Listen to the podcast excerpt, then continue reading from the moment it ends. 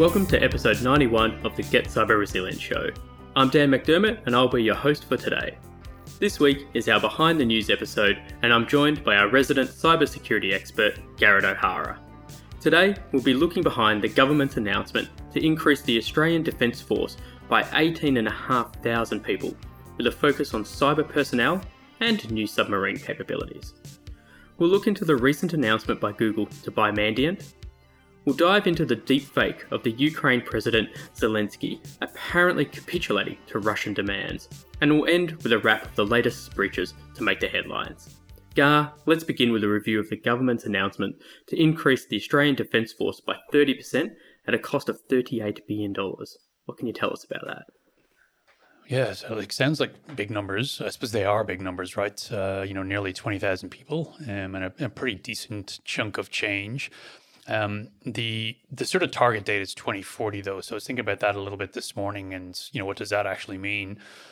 that's nearly 20 years away. And I know military stuff tends to be and defense stuff tends to be much longer term. You know, it's not like buying a, uh, going to Officeworks and buying some antivirus, right? It's it's huge, big stuff that takes a long time to do.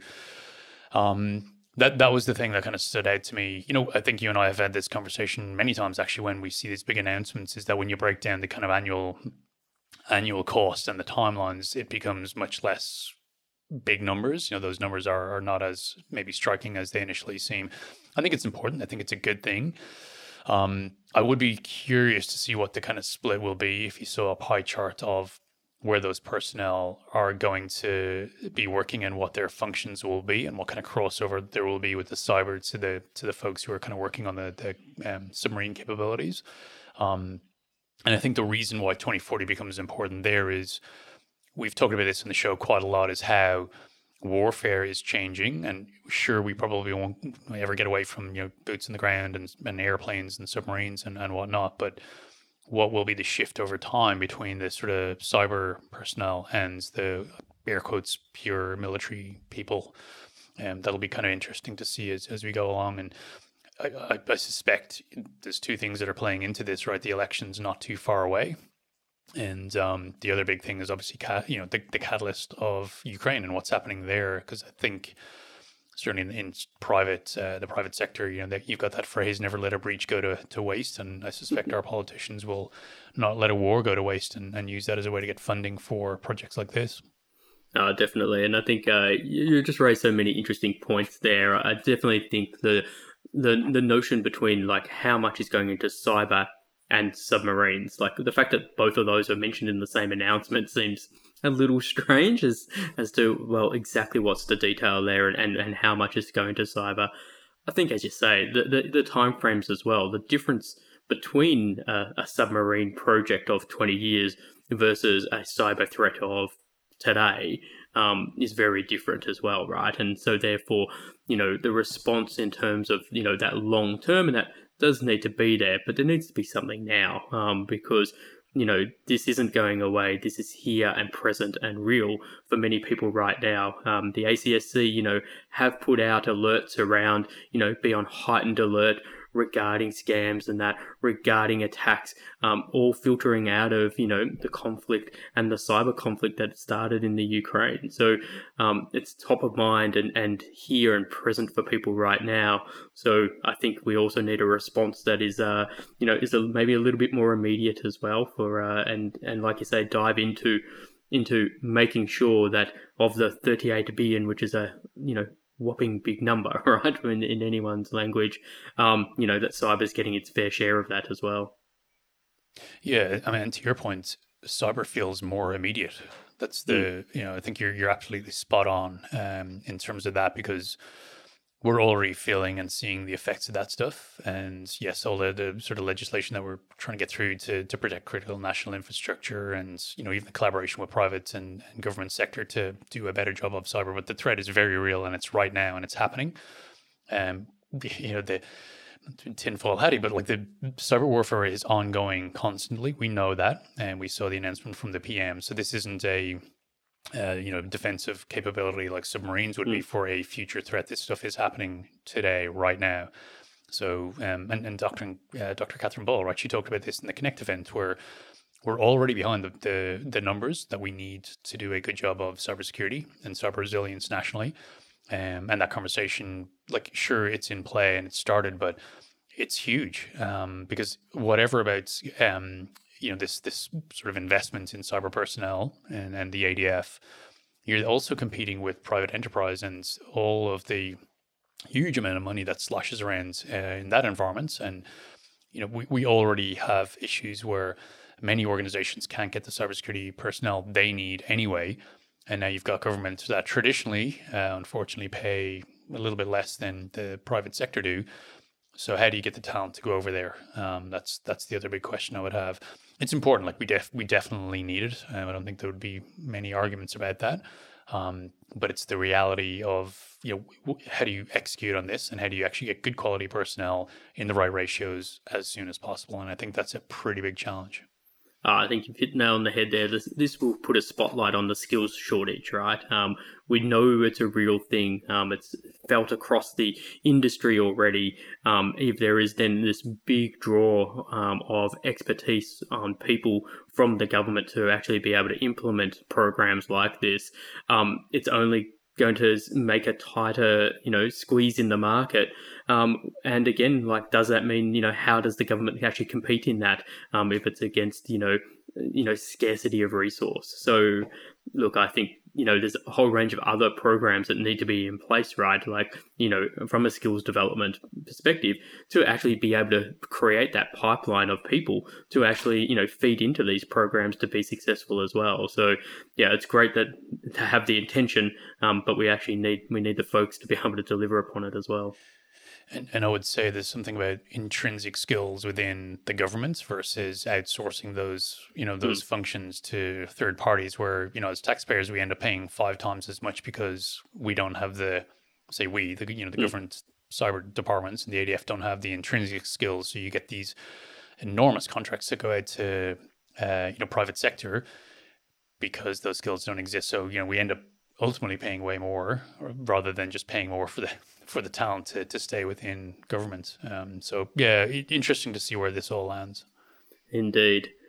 Um, the next story that we'll uh, look into is the major acquisition announced in the industry, that of Mandiant by Google for $5.4 billion. What's the implications for the security industry with one of the big five tech companies making this purchase? Yeah, it was uh, really interesting to see Mandiant, um, you know, to be acquired. Not actually done deal yet, but um, certainly seems like all signals are going in the right direction. Um, and, and interesting, Microsoft had sort of made a, a, play or had a conversation back in February around exactly the same thing, and, and sort of walked away. So interesting to see that Google um, have come in and, and you know continue the conversations, and it looks like it's potentially something that would now happen. Um, so we're going to spend uh, 5.4 billion and acquiring Mandiant. And it, it's sort of an interesting one. Google to me is kind of like such an, an interesting company. You know, we work in cybersecurity and I spend so much of my time each day talking to organizations that are looking at cyber resilience in the private sector and in government.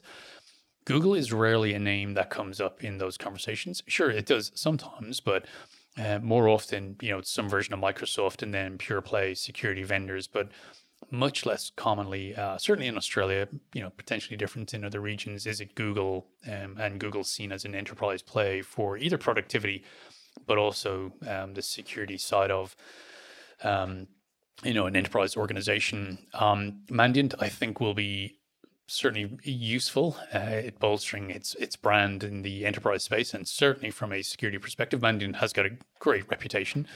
Um, they're often the organization that's involved in those kind of large um, global campaigns when there's breaches, and Mandiant will quite often be involved in the uh, the forensics and the analysis. So they've got a, a good pedigree for um, you know kind of that that sort of deep security knowledge. Um, and, and, as people would know, you know, FireWire, FireEye did acquire them and then sort of divested from them. I think it was last year. Mm. Um, probably should have got those dates before we had this conversation. But you know, they they've been through the acquisition and, and the the acquisition um, before, um, and what it will do is, is certainly bolster Google's enterprise play um, with an organization, and that's the thing that that does security. You know, they've got BeyondCorp um, for zero trust, VirusTotal, which everybody knows. Um, they acquired them about ten years ago.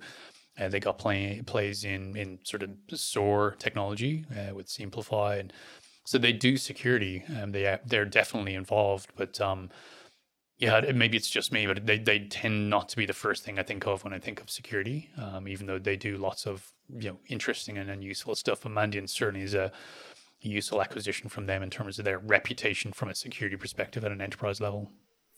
Yeah, definitely. And and I mentioned at the start that it's you know the big five tech companies, and if you look at you know one of the acronyms is like GAFAM, right? So it's it's Google, Apple, Facebook, Amazon, and Microsoft as the sort of the big five juggernauts, um, if you like, at the moment. None of all of them do security, right? And, and you know, in all various different ways, um, you know, and hopefully security by design a lot of the time, right? In terms of what they're actually putting into the market and, and their offerings, um, and obviously a lot of things around, you know, data retention and privacy and all of those sort of things that go with the data collection that they have as well but none of them you would say is a pure security company, right? They're not. That's not their, um, I guess their their sort of heritage, right? And that so, it, whereas Mandiant is Mandiant is a, a mm. pure play security organization. So it's really interesting to take that.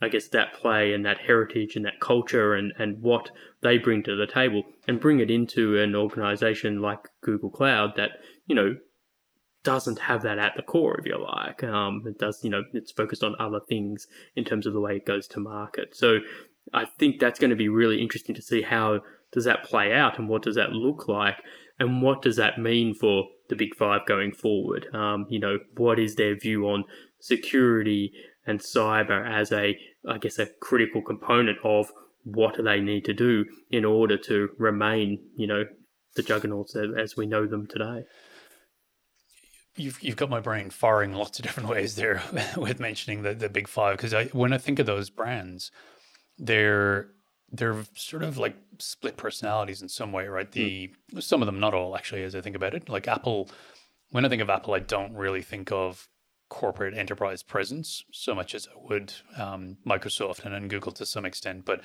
you know, unless you're in the creative industry, and then yes, there's heaps of uh, Apple stuff around, I suppose.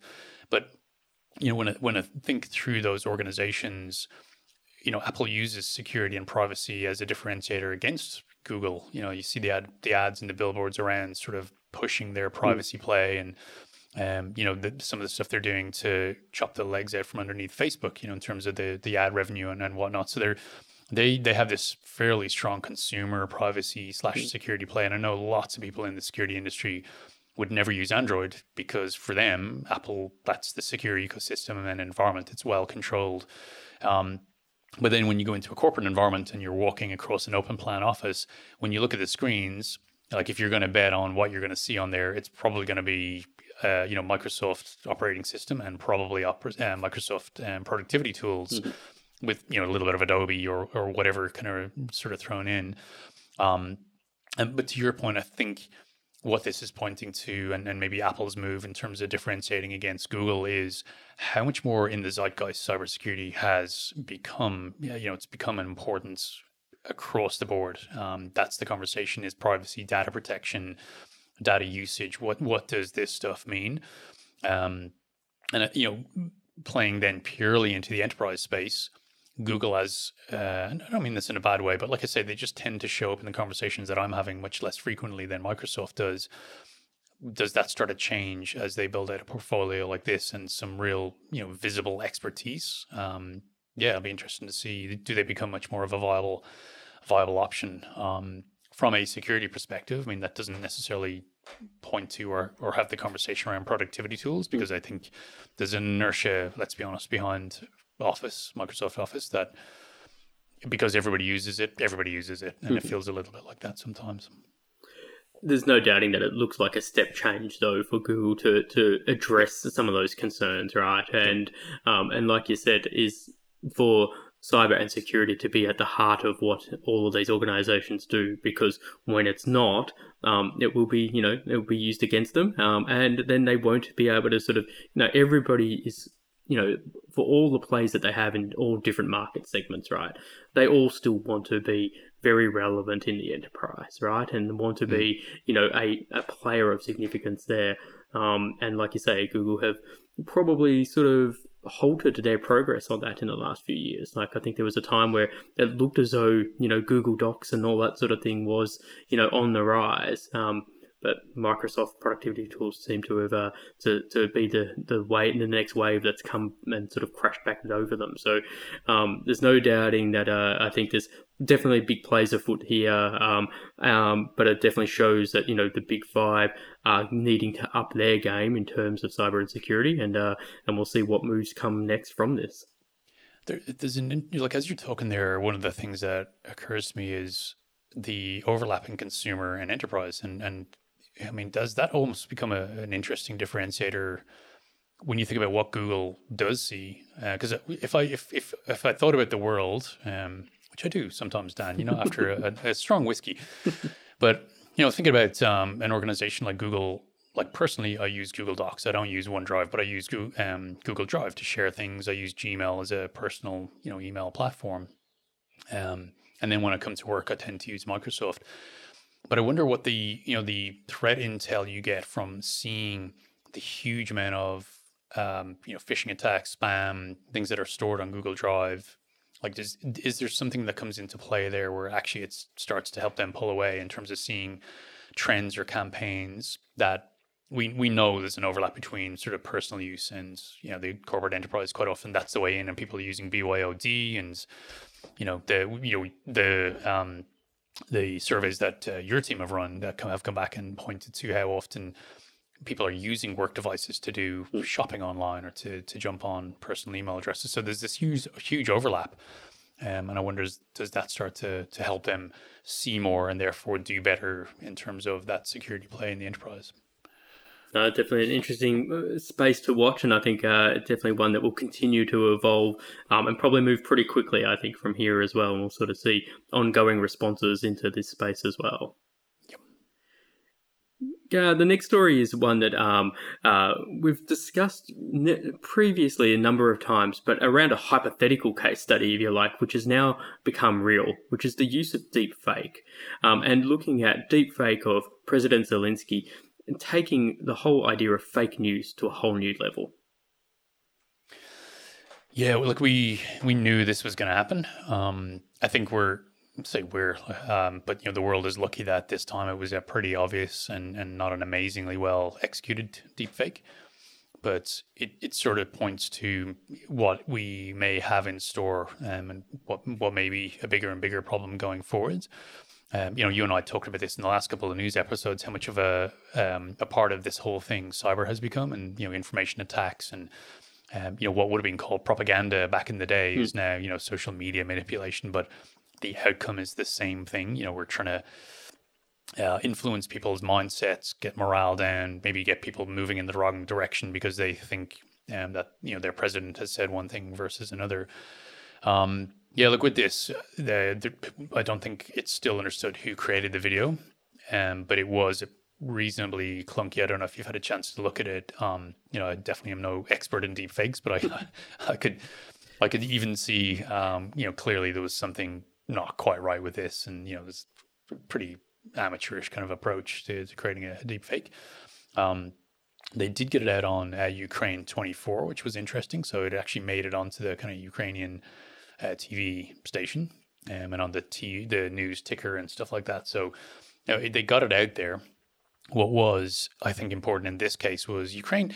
You know, they they probably knew this was coming, and you know they're they're not you know they're not naive. I would say when it comes to the the cyber aspects to what is happening for their country right now. they were able to get ahead of that, and and you know very early on in the the piece said, hey, deepfakes are going to be a thing. Pay you know pay attention, and you know be aware, blah blah blah. And Zelensky was super quick coming out with a, a, response saying, you know, it didn't say it, it's not real. So I, I think you know in th- this instance they've they've come away okay and no harm uh, really came of it. But you could see how easily this could have been a much better executed deep fake. Um, and maybe done in a way where there was an account takeover so that he wasn't able to come out as quickly to say that it was a deep fake. So that's you know that's I think where we need to start thinking about is how do we, for really high stakes communications like this, how do we start to build in verification of the message a little bit like a like a digest. Um, you know, when you think about digital communications, you can do um, you know a, a, hash of a message, and you can use public key encryption to know that the sender was, you know, is the sender. Do we get to the point where there needs to be some version of that when it comes to video or any kind of missive that's coming from a president? You know, there's some way to verify that the message is real and not faked. Um, you know, somebody way smarter than me, I'm sure, is already thinking about that. But it feels like we're probably at a point where that's starting to come necessary, like almost DNS. You know, like almost what we do with DKIM and email Cut. without getting super boring here. But you know, DKIM, you know, that that sort of message authentication that we use DNS for in the email space. Is there something we can do when it comes to video messages when the, the stakes are so high to verify that the sender is or the, the, the speaker is who they say they are? Yeah, so many interesting parts to this. Um, I, I, think the first thing is that I think we've all seen bad dubbed movies and that sort of thing, right? And um, there was in Australia, mm, for people of my generation will remember uh, a thing called Monkey, um, and everybody used to laugh at, uh, at how That's that was. at, the, at the dubbing and the and the way that the lips would always be out of sync with uh, the words. Um, but um, so if you sort of put that aside, though, I mean, I think there is. So they may not have got that part of it right you know, in terms of being able to you know prove that out and therefore it became a bit obvious. Um, but they did do some pretty sophisticated elements of it right? Taking over a live feed of a, of a news channel. Um, that's that's pretty uh, impressive, if you like, from in terms of what they were getting access to. The fact that it wasn't just you know the talking head, but it was the ticker feed at the same time. Um, so it definitely was parts of that that are quite sophisticated, right, and that are getting you know that are pretty scary when you sort of think about those outcomes. Um, and it was obviously said by um, Ukraine 24 that you know this was the work of, in their words, enemy hackers, right? So um, very much putting that on the agenda as well but your notion of you know verification of the person um, as part of the news cycle um, and where that's coming from um, is is fascinating and there's no doubting that you know we've seen things with probably easier things that can be taken over like Twitter accounts or mm. you know those type of things and from a social media and it's print it's printed so therefore you don't see the person and you know you don't need the whole deep fake capability right yeah. in order to do it but this is going to that next level um, and adding once you're adding people and voice and face you know it becomes far more believable right for, for people and what does that do in terms of that disinformation um, in society so yeah, it's it's pretty scary that it's actually got to this point that they, they um that they got that far.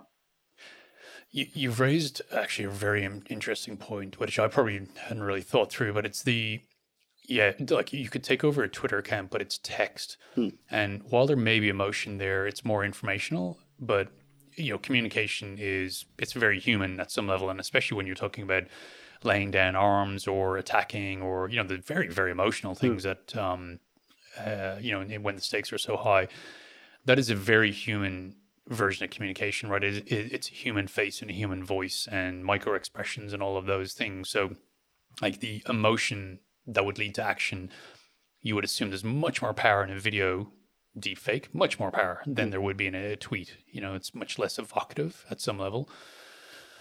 Um, and monkey. Oh, so my, my if there's one tip that I will leave the listeners with today is don't go back and watch Monkey because I have those very fond memories and um, um, when you when you go back, it's maybe not the show that you thought it was. Actually, weirdly, had this conversation over a beer with somebody on Saturday, bizarrely saying exactly that. We both absolutely adore that uh, that show, and then when you go back to it, it's like, oh, hang on, maybe maybe not quite as convincing as we thought.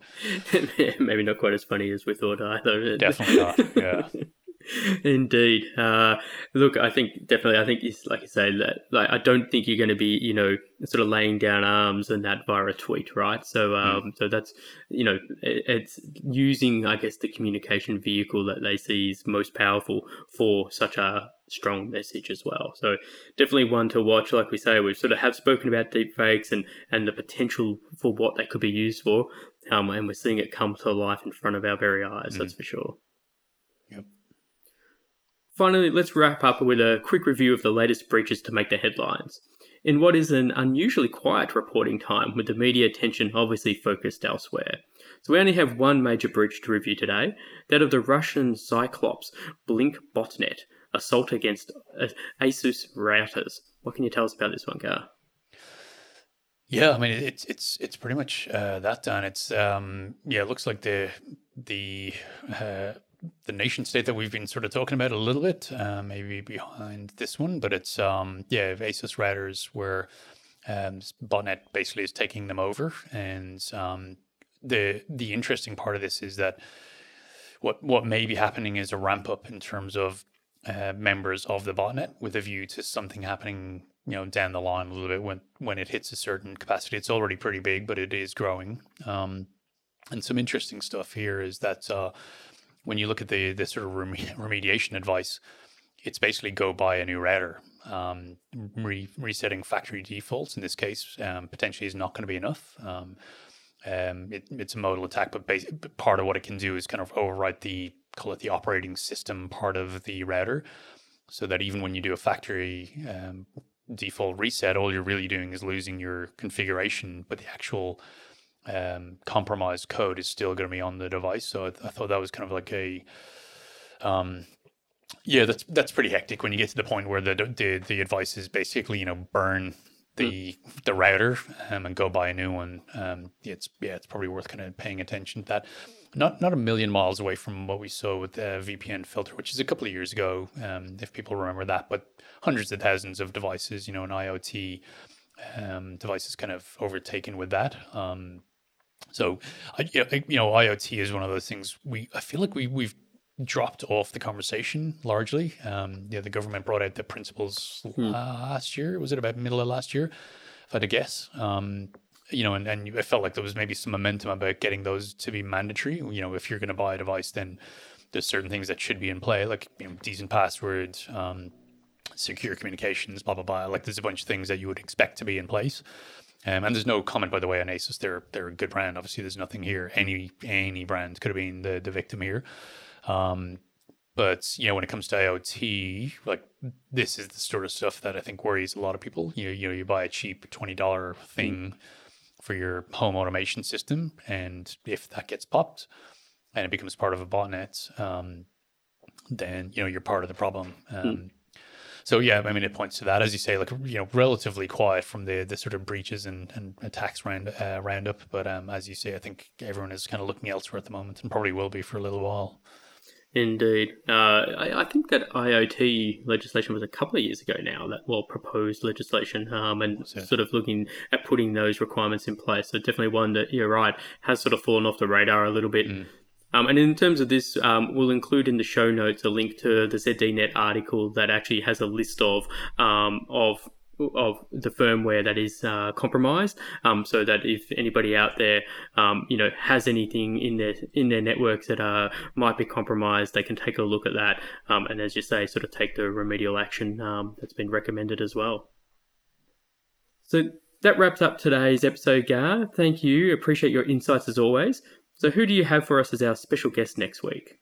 Yeah, next week we've got uh, Nick Abrahams on, Dan, um, who I think many people uh, will be familiar with. He's uh, he's certainly um, a, well-known technologist and uh, a good speaker. Um, had the pleasure to to speak to Nick about um, his work with boards and, and running sims um, around specifically paying or not paying ransoms. Um, he's got a really good take on this. He's actually built out a, a, a framework. So, um, as part of the sim, you can kind of step through various uh, stages with the board um, really fascinating conversation and a little bit different from um, the normal tabletop exercises that we would, you know, potentially hear about because um, it is aimed very specifically at uh, at the board level, and then also um, the Web three conversation, which I think we're going to end up having more and more of. It seems like it's going to be one of those. Uh, those conversations that uh, more and more people will be wanting to talk about. Nick is, is certainly somebody who's embedded in that world um, and has some good stuff to say there. So, yeah, it was a fascinating conversation with a, a fascinating person. Uh, indeed, really looking forward to it. Um, Nick actually has a video called "Data Breach: A Hero's Journey." If you want to search for that um, and and do some uh, pre uh, watching on some of that, but uh, I won't give everything away in the podcast. Um, and certainly, uh, he's obviously in the media quite a bit at the moment um, around the metaverse and, and what that means and opportunities and risks and threats in that space as well. So, it would be a, an insightful and fascinating conversation as always. So until next week, if you'd like to continue exploring key topics in cybersecurity, please jump onto getcyberresilient.com and check out some of the latest articles, including Assessing the True Cost of Ransomware Attacks, a look back at the key insights from Mimecast Connect event, United Against Cybercrime, and don't forget to check out the back catalogue of podcasts with last week's episode featuring the head of cybersecurity and risk at Dulux Group, Sarah Abak. So thanks for listening, and until next time, stay safe.